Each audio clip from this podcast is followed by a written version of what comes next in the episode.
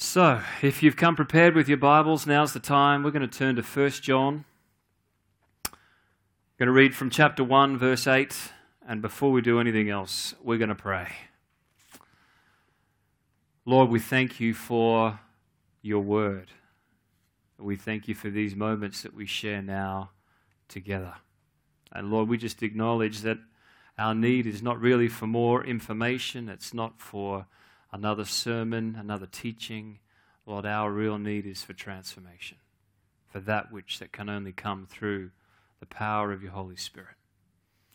And so we want to ask that you would continue. We thank you that there has been such a strong focus and a sense on your presence this morning, evident amongst us, calling us home. We thank you that you've enabled that reality through the death and the resurrection of the Lord Jesus Christ. And I pray right now in this moment, through the power of your Holy Spirit, would your words come alive and would they accomplish all that you desire in us in this moment. Just let that wind of your Spirit blow afresh through this place today, we ask. In Jesus' name. Amen. Amen. 1 John chapter 1, verse 8, we're going to read together.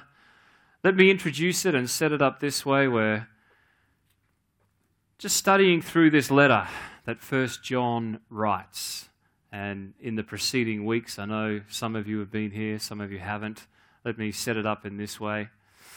1 John, or John the Apostle, has something specifically in mind as he writes this letter. That's a good thing. He's not writing for no purpose. He's writing for a specific purpose.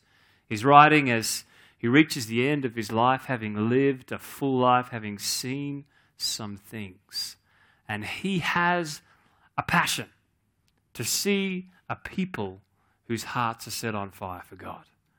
That apathy, that any sort of that anything that would distract us from the purposes of God would be removed, that we would stand steadfast and strong as a witness to the glory of God. That's his passion. But, if you have something in mind, there's got to be a process of building foundations. Over the past couple of weeks, I mentioned one project that I've been working on at home, some monkey bars, but we've also been trying to re-establish a playground for our children. We were very generously, a few years ago, donated a second-hand playground from some good friends of ours. And I've noticed that playgrounds are a little bigger, a little more fancy than they once were. Playgrounds back in my day, you're lucky if you had a little swing tied to a tree. That was what you grew up on. Whereas these days, they come with all the latest mod cons, air conditioning, flat screen TVs, and maybe not quite that extreme, but they're two-story, this one. It's got the slide out the side. It's got swings off here. It's got little bells and whistles everywhere. It's a lovely playground, but it was secondhand. And, of course, you get a secondhand playground that you've dismantled, and it never quite goes back together the same way, does it? You ever get to the end of a project and there's a few pieces left over? And you think, how important are these pieces? Does that one screw make any difference? Don't know. Perhaps it does. Perhaps it doesn't. There's only one way to find out. And to be honest, when I did assemble it, I didn't put a lot of effort. I had a lot of other jobs to do, so I thought I'll just kind of plonk it down on the ground. The ground wasn't really very even, and our block is a little sloped. So there it sat for a little while, until the first storm came. Do you know what happened to my playground? The girls loved their playground. They were up in it, jumping around. And first big storm came, playground, flat on the ground, as you could expect.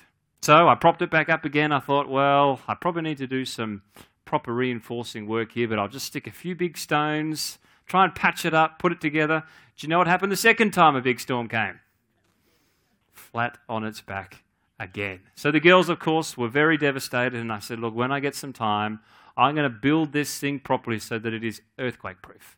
It is not able to be moved. And that time came a few weeks ago. I said, girls, it's time to build the playground, and we set out there. They were very excited in my house with four young girls on any project, in fact, on anything in life. It's amazing. There's four little girls, but there's 15 opinions. Anyone lived in a house like that? 15 opinions? Liz is putting up her hand. She lived in a house of three girls. I wasn't actually asking for a show of hands. Where's the rest of you? No, we won't. But full of opinions, but not always willing to actually put opinions into action. So I said, let's go, let's build it. We're very excited. They'd drawn up the plans for this 17-story treehouse with all the bells and whistles. And I started digging the first hole. And it took about 10 seconds. And they said, Dad, what are you doing? You told us we were fixing up the playground and you're digging holes. And I said, well, sweetheart, here's something you need to learn in life and in playgrounds. If you want your playground to stand, then you need to build a sturdy foundation. So they came back a couple of days later and they said, Dad, you've only still built 2 holes and a couple of posts. And I said, well, you've got to understand that to build a good foundation, it takes work, it takes effort, and it takes time. Now, I tell that story for this reason. John has something in mind, but as he begins his letter, he makes it very clear that unless the foundations are sturdy, unless they are built and able to withstand that which is to come, forget the playground. Don't even bother doing anything else unless you've got the correct foundations. And so we've looked. John started off, the way he starts his letter, he says, there is truth. There is truth. The world will say, well, there's not really any truth. There's just, pick a feeling. But John says, no, there's truth. We've seen it, we've touched it, we've known it, we've experienced it, we've encountered it. We're not put on this planet to choose in a wilderness from conflicting views. There is the truth of the gospel which shines as light in the midst of the darkness. There is fellowship that is on offer. There's a God who invites us not to a religion, not to activities, but to relationship. And there is a walk that we must walk, which is what Adam talked about last week. Walking in the light. And I want to look this morning at another foundation. Not only this is this a wonderful foundation, this is one of my favorite passages in all of this little letter, potentially in all of the New Testament, although that's a very big call. So forget I said that. There's a lot of good ones in there. But this is one that if it's not underlined, you need to check that it is here each and every day of your life. This is what it says. 1 John verse 8. If we say we have no sin, we deceive ourselves and the truth is not in us. I love John all the way through. He's so clear, isn't he? He's so black and white, so desiring just to call it the way it is. If we say we have no sin, we deceive ourselves and the truth is not in us. If you think you're excused, just ask the person next to you. Am I sinless? Do I live this planet in perfection? Be ready for what they might reveal to you. But not only is there a certainty of sin, here's the wonderful thing, there is a certainty of salvation. Verse 9, if we confess our sins, and we're going to come back to that particular word there, very important, he is faithful. Who is faithful? Is this based on our faithfulness, on our works, or on his? He is faithful and just to forgive us our sins and to cleanse us from, don't miss this, all unrighteousness. See, I want you to catch here, there's no exceptions and there is no limitations. John is saying, here's what you've got to understand about sin and about salvation. Sin is certain, but so is the salvation that he has provided. There's no exceptions. There's no limitations. He doesn't say, well, I know what Adam was doing last week. I know what you were doing last month, and I'm not so sure that's going to be covered. It is without exception, without limitation, and it is without qualifications. There's no list. It doesn't say he's faithful to forgive us if we do this, if we live a good life, if we cleanse ourselves up first, if we jump through hoops, if we climb to the top of the mountain, if you get to that place, then you will be worthy of what he is offering. Do you see the certainty of sin, but the certainty of his salvation? Let's read on a little bit further because chapter 2 is a similar theme. He says, actually verse 10, if we say we've not sinned, we make him a liar. His word is not in us. Chapter 2. Verse 1, my little children, remembering this is John, end of his life, Papa John, writing to people he loves. I'm writing to you these things so that you may not sin. Don't miss this. See, he's saying my real heart here is actually that you wouldn't sin at all. There should be the power of God, not just to cleanse you, but for you to conquer and to overcome the sin that is in your life. But recognizing that we do fall short, and he says, but if anyone does sin, we have an advocate with the Father, Jesus Christ the righteous. He is the propitiation, long word, come back to it, for our sins, and not only for ours, but the sins of the whole world. We could camp there for a while, but two key words, an advocate and a propitiation. Say say it three times really fast. That was all right. That was okay. What does it mean, though? What does it mean? An advocate literally means to plead a case on behalf of someone else. So the first thing he's saying with this picture, he's saying, recognize this. You have someone who is up there in heaven, having conquered sin and the grave. He's been risen from the dead, and there's no mystery who it is. He says, it's Jesus, and he is standing there as your advocate, pleading your case. And not only is he your divine lawyer, if you like to use that, but he is the propitiation. What does it mean? It means someone who has satisfied the legal requirements. Let me find where I am in my notes. Bear with me. It's very important. Some translations say this, the atoning sacrifice for the purpose of reconciliation. So here is the picture. Here we have in our camp the Savior of the world, the conquering Savior, the risen Lord Jesus Christ. And it's not like, I don't want you to misinterpret what's happening here, because the advocacy and the propitiation are part of the same saving work. So it's not like we sin and then he's got to spill his blood again. Adam messes up and the Lord's like, oh dear, here we go again. I need to somehow shed my blood again to cover his sin. But he stands there having paid the price and as our advocate pleading our case. Adam makes mistakes, which he does occasionally, not as much as me, occasionally. And the Lord is there, Jesus, and he stretches forth his nail-pierced hands. And he says, well, hang on a second.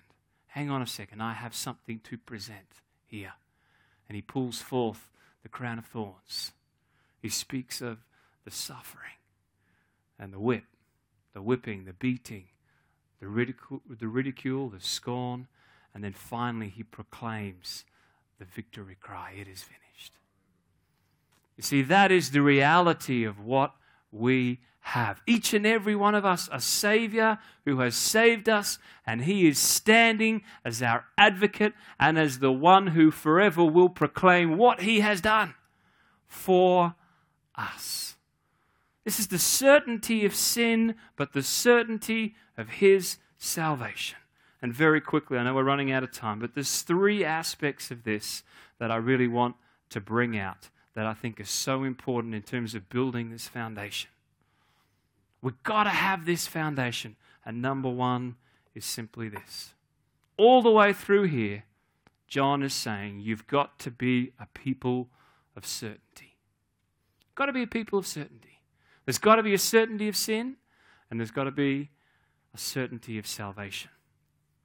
Had this interesting conversation with someone recently, and I must confess, as a part of my job, one thing that does frustrate me from time to time is that I'm surrounded by Christians. Now, that's not necessarily a bad thing. I love being surrounded by Christians, but my job is involving Christians. My kids go to a Christian school, so that's great. Christian people are wonderful, but I do miss from time to time having conversations with people who are outside the church. I love that. So in the past, I've intentionally played sport and interacted with people from different worldviews, and I enjoy it. So I had this conversation recently, would have been a couple of weeks ago, these very same monkey bars that keep featuring. I saw someone on Gumtree who was selling some metal poles. And I said to my wife, we need metal poles, as I say to her often. We need them. We must have these metal poles. So she said, all right, go and get your metal poles. And I drove out to a particular gentleman's house. His name was Peter, an older guy. He'd retired. He had a particular business that he'd run, and he was clearing a whole lot of stuff out, including some old poles. And he was up for a chat. So we were loading the poles in the car. And, of course, conversation turns to the inevitable question. He says, well, what do you do for a living? And I said, well, I'm a pastor of a church. And you never know what the response is there, but let me say, more often than not, it's not a positive response. But he was genuinely intrigued. His first question was, he said, well, you're not from one of those weird churches, are you? And I said, well, define weird. We're a little strange. He said, well, you know, like the Mormons and the Jehovah's Witnesses and, you know, those really cultish ones. I said, no, we're not any cults, we're not Mormons, we're not Jehovah's Witnesses, we're a Christian church, we love Jesus, we love the Bible, we believe in what he'd done, something along those kind of lines. And at that point, he was genuinely interested in having a conversation. He said, well, tell me about that. I want to know what that's about. And I heard his story. He'd come over as an immigrant from Holland with his family as a young boy, and he said, my parents were religious and they'd gone to church a couple of times in Australia, and there was some falling out, and they'd never been back to church since. He said, I haven't set foot in a church building for nearly 60 years. So we talked a bit about that, and then conversation went elsewhere, and he said to me, he said, so what do you make of all this stuff going on in the world? So we went from that to the world. I said, well, what do you mean by all the stuff? There's a lot of things going on in the world. He's like, well, you know, there's just stuff. There's wars. There's evil. There's horrible. I mean, how do you make sense of a crazy world? And I said, well, for me, it's very simple. All that we see in the world around us is symptomatic of one fundamental problem, sin. It's one word, sin. And the problem is not just that sin is out there. The problem is that sin is in here. And that's why Jesus came, and that's why Jesus died. And he thought about that for a moment and said something along the lines of this. He said, I would love to live with that sort of clarity, or I would love if everything in my life was that clear. And that was the end of the conversation. He didn't fall down on his knees in repentance. There was nothing like that. I hope that if nothing else, he found a Christian that he didn't think was weird. Maybe you did, I'm not sure. Point being this, it made me think, you know, living as a Christian, one of the greatest gifts and one of the realities we never want to lose sight of is the certainty that we have. There is a certainty. There's a certainty of sin, but there is the certainty of a Savior and the salvation that he offers to you and that he offers to me.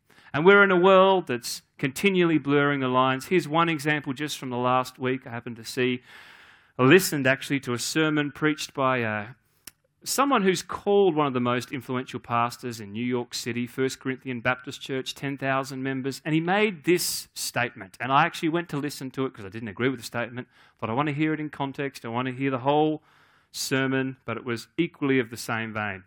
He made this observation. He said, there was a time when you'd see people in the pulpit say, if you don't believe Jesus, you're going to hell. That's insanity, he suggested. That's not what Jesus believes. The key is just that you believe God, and whatever your path to God, I celebrate that. Whatever your path might be, I celebrate that. Personally, I celebrate that. And the church cheered, and we could say a lot about that. I don't want to speak evil of a church or a particular pastor, but I do want to address a theology that we hear increasingly, not just in the world, but in churches. And I regularly hear from Christian people personally in conversation. I regularly try and not enter into debates online because they never go well. Along a similar theme, and the theme is simply this: do we really have to be so black and white? Can't we just broaden the net a little? Can't we water it down? Can't we just, you know, let people love whoever they want to love and be whoever they want to be and do whatever they want to do? You know, like I love this.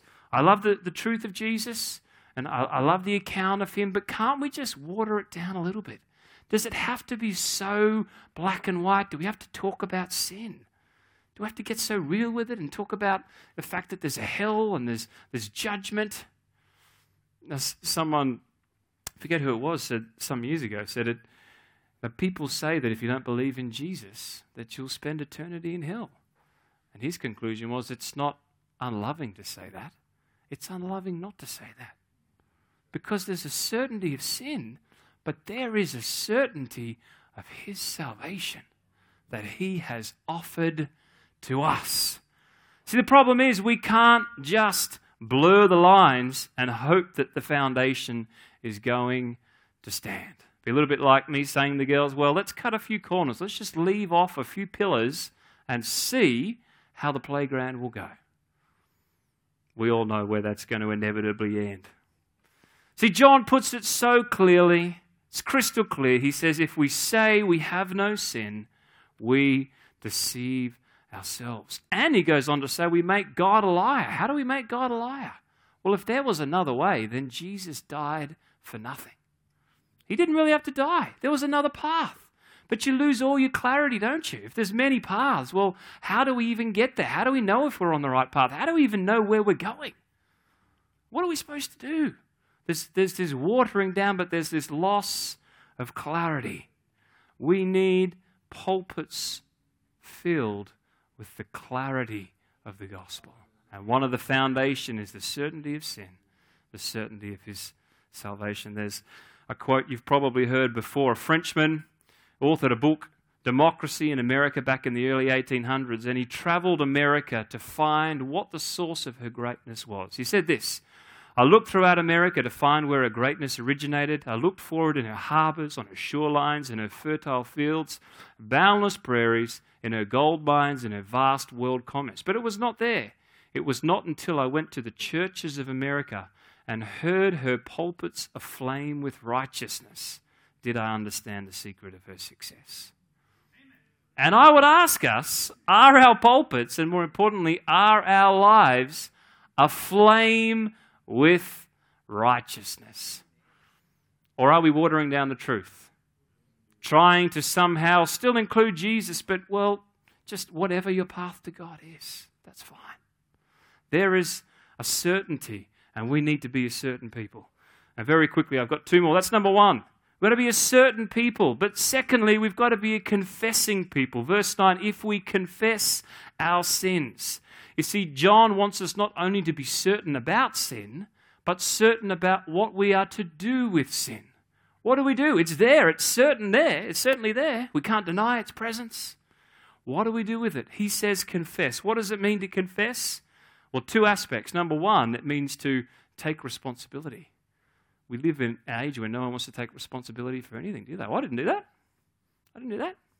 So we take responsibility, but then we do something with it. And all we've got to do is bring it to him.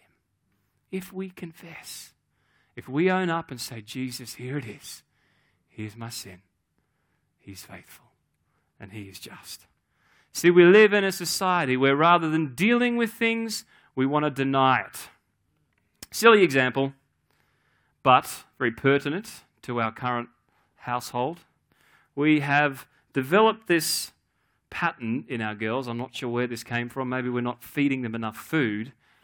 But where two in particular, but others have been known as well to be guilty of this sin, they sneak into the pantry at all hours of the evening and they help themselves. And it's never to healthy food. Someone after the early service said, maybe you should just fill your pantry with healthy things. Carrots. I mean, they'd lose their interest, wouldn't they, perhaps? But they sneak in and they help themselves to whatever they feel like. Never healthy things. So my wife actually suggested last week, she said, can you go and get a lock for our pantry? Because we cannot control our children. And we find, under their pillows is hidden little wrappers and evidence of their sinful behavior around every corner. The funny thing is, even when you catch them in the very act, chocolate cookie in hand, chocolate chips smeared all over one side. Say, sweetheart, have you taken something from the cupboard? No. No, Daddy. I would not do such a thing. Who would do that? I said, well, I can see the cookie in your hand. And then pretty soon denying moves to excusing. And they say, well, yes, all right, I took the cookie, but the cookie was there and I just happened to walk past and it looked at me and I looked at it and there was this moment and, I just thought, I'm really doing it a favor. I mean, it's sitting there unloved and all by itself and I just thought if I help myself to, it's just one cookie, Dad. I mean, really? Is it really that bad? Is it really that bad? Pray for me, please. Sometimes I say, well, let's invite Mr. Wooden Spoon into the conversation, get his opinion, see if he can help us out of this cycle of denial and excusing. But John is saying, let us not be a people who just deny and excuse. We know how to deal with it. So deal with it. He's already paid the price. For the true believer, repentance and confession, it's just a way of life. We don't want to carry around this stuff. We want to just confess it. We want to get it out in the open and allow him to deal with it.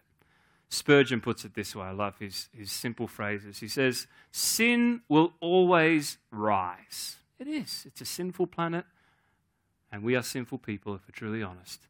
It will always rise, but it must not reign. That is our duty. It will rise, but what are we going to do with sin when it arises? We're going to confess it.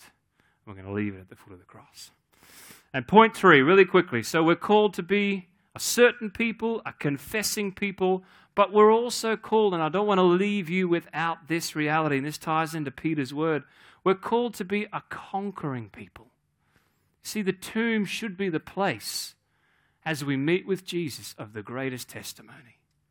We're called to overcome. We're called to triumph. Romans 8:37, we're more than conquerors through him who loved us. 2 Corinthians 2:14, thanks be to God who always causes us to triumph in Christ. And John will talk about this if you look ahead. Twice in this chapter, he'll talk about overcoming. In chapter 3, chapter 5, again, this theme. We're called to be overcomers. You see, God's provision is not just to cover sin, not to just give us something that, we'll make do while we scrape our way through this side of eternity. Now, he's given us the provision not to cover, but the provision to conquer. His grace is not an invitation to rest on our laurels, but it's an invitation to get into the battle. And John acknowledges that. He says, on the one hand, I want you not to sin, but I know that you will. But if you do, remember, there's a battle, there's a war here. You know what to do. You've got an advocate. You've got a propitiation. He is cheering you on, and you are called to live in victory. And we're going to focus more on that as we go and develop this picture in the series. But there's two realities here which I cannot help but just mentioning before we bring this to a close. What does it mean to be an overcomer? You see, so often I think we've distorted what it means to be an overcomer. We've taught in the church that it's having successful lives, that it's having money, that it's having wealth and fame and influence and, all those things are fine in and of themselves. But, there is many people, even in the church I can think of, who can build successful ministries, who can do a lot of things. But there's very few people I know who genuinely can overcome. This is what it means. It's not talking about success and fame. I mean, this is John who'd been with Jesus. He'd endured hardship. He had seen himself people set alight, believers, for their faith, even unto death. I think he would say this. This is what I mean by overcoming. Someone who's saved by God's grace, baptized in the love of the Father, refusing to conform to the world, responding to the Spirit, accepting only God's standard, standing firm through the fires of temptation, rejoicing through suffering for his name, loving not our lives unto death, so that we might shake the gates of hell and live as a burning witness to the living God. That's the picture he's talking about of an overcoming people. You see, Christianity is not for the faint-hearted. So often people think, well, I don't need God. I don't need a crutch to help me through. Now, God will heal, and God will restore, and he'll love, and he'll call you home. But it's not just so you can live a successful life. It's so he can send you forth as a fiery witness to rescue people from the clutches of damnation and set hearts ablaze with a love for his Son. There is a call for his people, for the bride of Christ, to arrive as the conquering ones. And I don't want to leave you without that reality. So we're going to do something specifically this morning as the worship team comes back. We're going to finish with a song. We're going to join around the Lord's table. And I want to give us an opportunity. In fact, why don't you just close your eyes as I lead us into this moment, and I'll explain why we're going to do it, and I'll explain how we're going to do it. I want to give us an opportunity, as I've talked about it, even as Peter did earlier in the service, for the Holy Spirit to just make it really clear, first of all, that there is a certainty. There's a certainty to sin, and there's a certainty to His salvation and to our Savior. And that as we recognize that reality, there is a call for us. And I don't mind whether you've been walking with the Lord for 10 minutes or for 10,000 years. There is a call for us to get real with sin and to recognize that we know what to do with it. It's very simple. All we do is we don't deny it, we deal with it. And we say, God, I'm confessing this to you. And then as we come and as we recognize the blood of the Lord Jesus Christ, His body, it was broken for us, we leave as conquerors in Christ.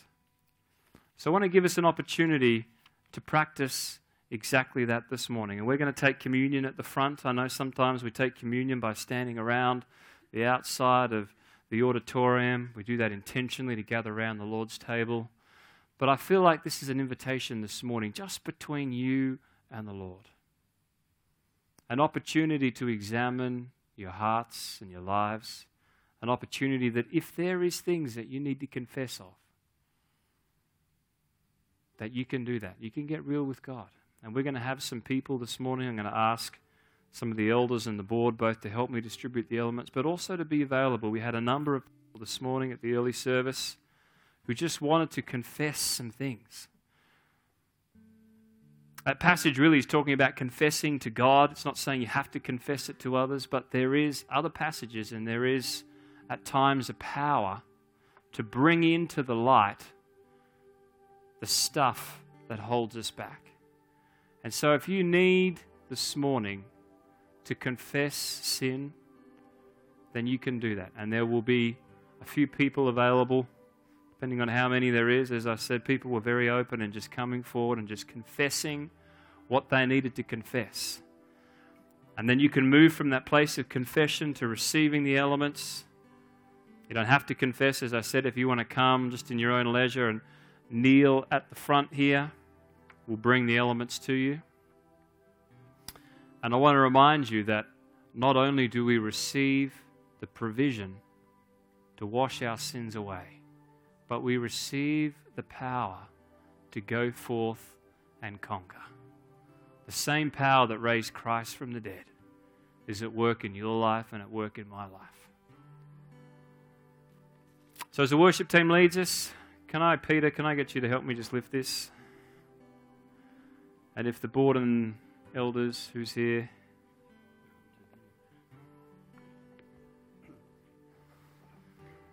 If you want to confess to someone, they'll be standing just in front of the communion table here. And as I said, if you haven't done this before, just at your own time, if you come forward and you kneel at the front, we'll bring you the elements, the bread and the cup.